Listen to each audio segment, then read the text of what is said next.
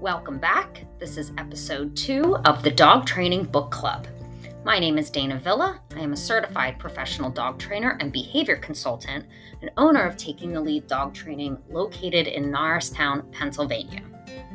Today, we're going to talk about the book Don't Shoot the Dog by Karen Pryor.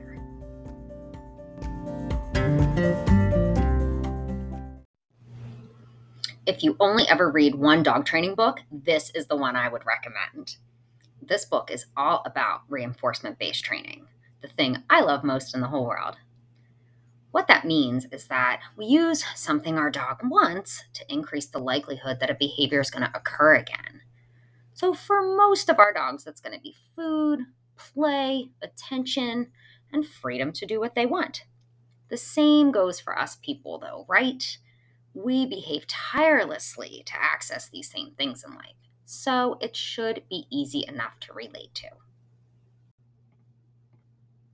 Often we use the term reward to mean reinforcer, but reinforcement isn't exactly a reward. So you need to think beyond treats, beyond the toy, and realize that reinforcement is everywhere. And that's my first takeaway from Don't Shoot the Dog. That behavior is repeated again and again for one simple reason, and that's because it works to achieve outcomes. I do the behavior of typing to write my thoughts down. Clicking my fingers to the keyboard gets reinforced by words popping up on the page. I wouldn't exactly call words on the page a reward, though. But if I typed and nothing appeared, I'd eventually stop typing and try something else. For our dogs, we often want them to do behaviors that they wouldn't choose to do on their own. Most dogs prefer to jump on people to greet them instead of sitting calmly. So, if you want your dog to sit calmly, you need to reinforce that behavior so it works for them and do it over and over again. Repetition is going to be the key. The book goes on and explains what reinforcement is and how Karen Pryor used it in her life working with kids and dozens of animal species, including dogs. So don't ever let anyone tell you that reinforcement based training doesn't work. It's like the law of gravity it's there. And so if it didn't work, then you got to look at the application of it and where it was faulty. She also breaks down important concepts to know before you start training your dog, like schedules of reinforcement, the timing of reinforcers, and the size of reinforcers. I suggest reading chapter one a few times to really get familiar with these concepts, but I'll give you some ideas to think about for now. Schedules of reinforcement means how often you reinforce when the desired behavior occurs. Do you reinforce every time? Just sometimes? Almost never? As a dog trainer, I can say that most people don't reinforce their dog enough and that most dog owners should up their game and become a Pez dispenser for their dog for doing the behaviors they like. As for timing of reinforcers, does your dog really know why they're getting praised or a treat or freedom to go run around. As a dog trainer, I'll tell you that most people's timing sucks. The dog lays down, and by the time the dog gets a reinforcer, they've stood back up. And so, what got reinforced? Getting up. Good timing is crucial for your dog to learn the right thing. In the book, she explains the best way to communicate with your dog so they understand the why, and that's by using a conditioned reinforcer a clicker, a noise, a word, that means bingo, great behavior, a reinforcer is coming. Chapter two is all about shaping. Shaping is a way to train animals to do behaviors as simple as touching their nose to your hand or as complicated as jumping through a hoop of fire. One tip it can be hard to start shaping on your own, so find a trainer in your area that's clicker savvy to teach you. After reading this chapter, I started thinking about how humans are really bad at noticing the good. By the way, we don't do that on purpose. Mother Nature made us that way for survival. And that's what shaping is all about noticing the small things that get you to the big thing. By reinforcing one small, teeny tiny behavior that's tied to the next little behavior and the next and the next, you can get an animal that's willingly doing complex things. So, for an elephant at a zoo, that might be they're willingly giving their ear to a vet tech to get a blood sample. And for our dogs, That could be staying on a bed while the front door opens and a guest comes in. So, takeaway number two from Don't Shoot the Dog is notice the small things in your dog. It might be tiny and fleeting, but if the behavior's there, reinforce it. Chapter three is all about stimulus control, the thing that eludes most of us dog owners. An example of a stimulus control issue is when you say, come to your dog, and sometimes she comes, and other times, not so much. It's when a cue does not generate the desired behavior. So, what do we do when that happens? Well, typically we do all sorts of things that really aren't that helpful. Most of the time, we'll say, Puppy, come. And when she doesn't, we'll say it louder and louder and then repeat it a bunch of times. And still, generally, we get nothing. Karen Pryor goes into great detail about how to get better stimulus control, which is takeaway number three, and it's talked about on pages 70 and 71 which is don't add the cue until after the animal has performed the desired behavior repeatedly first. Essentially, don't be so chatty with your dog. Our dogs have no idea what we're saying, and we inadvertently make words like come mean all sorts of other things to the dog because we said it way too often, way too soon, and essentially we make it meaningless. So here's a real world example of how and when to add the verbal cue come to your recall behavior to get better stimulus control. First, you might reinforce all the behaviors that must happen for a dog to come to you, like turning towards you, looking in your direction, facing their body in your direction, taking one step towards you, then another, then another, etc. Then you want to start rewarding all of these behaviors in many contexts meaning at different times of day, in different places, and with different things happening around you in the environment. Then, once you begin to see your dog coming towards you regularly, only then do you proceed to add the verbal cue. Chapter four gets into the best part of the book, in my opinion. And we also understand where the name of the book comes from. This chapter is all about how to get rid of unwanted behaviors using reinforcement. Yep, that's right. Pryor explains why punishment just isn't needed.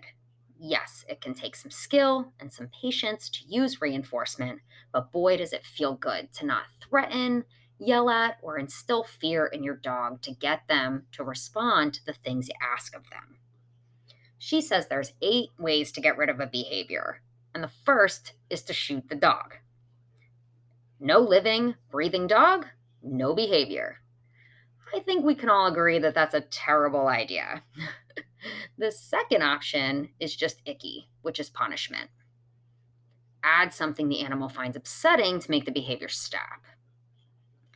Shock collars are used in this way. The dog jumps on the counter, they get zapped by the collar, so the dog stops jumping on the counter. The problem with punishment is that for it to work, it typically needs to be pretty harsh and that can be psycholo- psychologically damaging for our dogs. The third option is negative reinforcement. This can be icky or it can be helpful. Negative reinforcement means removing something so the behavior increases. On the icky side, this is another way you can use a shock collar.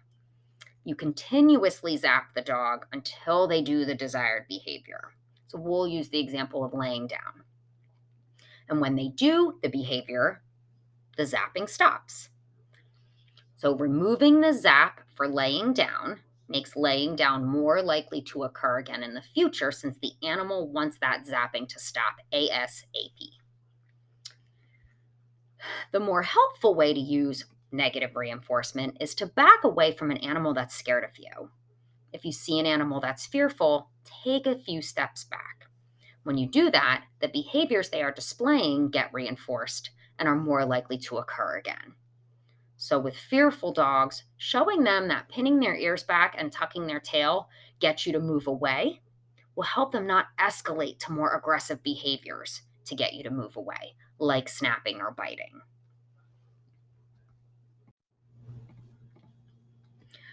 Option number four is extinction, which basically means letting the behavior kind of die out on its own. But this only works if you can control what's keeping it alive. So, an example of this might be that you ignore your dog when he jumps on you for attention. So, if you don't look at him or talk to him or touch him when he's jumping on you, he might just realize that it's not working to get your attention and he'll stop doing the behavior. Now, sometimes it's not that easy, since other things may be reinforcing your dog for jumping. Like maybe you have a boxer that just lives to jump and thinks it's so much fun. That might be something I have some experience with. So, options five to eight are all awesome and are the best ones to opt for. So, those are train an incompatible behavior, put the unwanted behavior on cue, shape the absence of the behavior, and change the dog's motivation. So let's explore examples of each using the problem behavior of your dog running away from you when you call him to you. So, to train an incompatible behavior, you would train lots of engagement behaviors. So, that would be rewarding offered check ins, rewarding giving you eye contact, and actually training a recall to come when called putting the undesirable behavior on cue. An example that would be where you train the behavior of running away from you as a trick. Then you would put it on cue, and you wouldn't really ever give the cue unless you actually did want them to do that behavior. You can shape the absence of the behavior, which basically would mean that every little moment of offered attention your dog gives you in any context, you would be reinforcing that. And lastly, you would increase that dog's motivation. And basically, what that would mean in this context would be to carry better reinforcers. So maybe instead of your Zuke's treats, you have goat cheese. And instead of just standing there calling your dog, you might call your dog and then run away and be really silly and drop on the ground and get them really interested. So, takeaway number four from Don't Shoot the Dog is that punishment really just not, is not necessary. It's not necessary with our kids or with our significant others, and definitely not with our pets.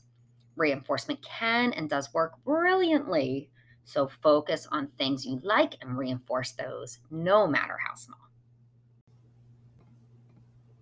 Chapters 5 and 6 are about reinforcement in the real world and how clicker training is now used in so many different ways. These chapters are a must read from start to finish and hold my last takeaway, which is found on page 161. I'm going to paraphrase. Good use of reinforcement does not mean just scattering rewards around and never saying no. Positive does not have to mean permissive, but the way in which we stop our dog from doing unwanted behaviors does not have to involve fear, force, or coercion either. A good positive reinforcement based trainer in your area can help you put the concepts in Don't Shoot the Dog into action. So, check the show notes for websites to locate a trainer near you.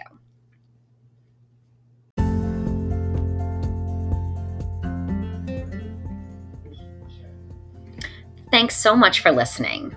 Please subscribe to my podcast to hear about the next book, Turning Fierce Dogs Friendly by Kelly Snyder. And please hit me up with some positive reinforcement by giving me five stars on whatever platform you get your podcasts on if you like this. Thank you so much.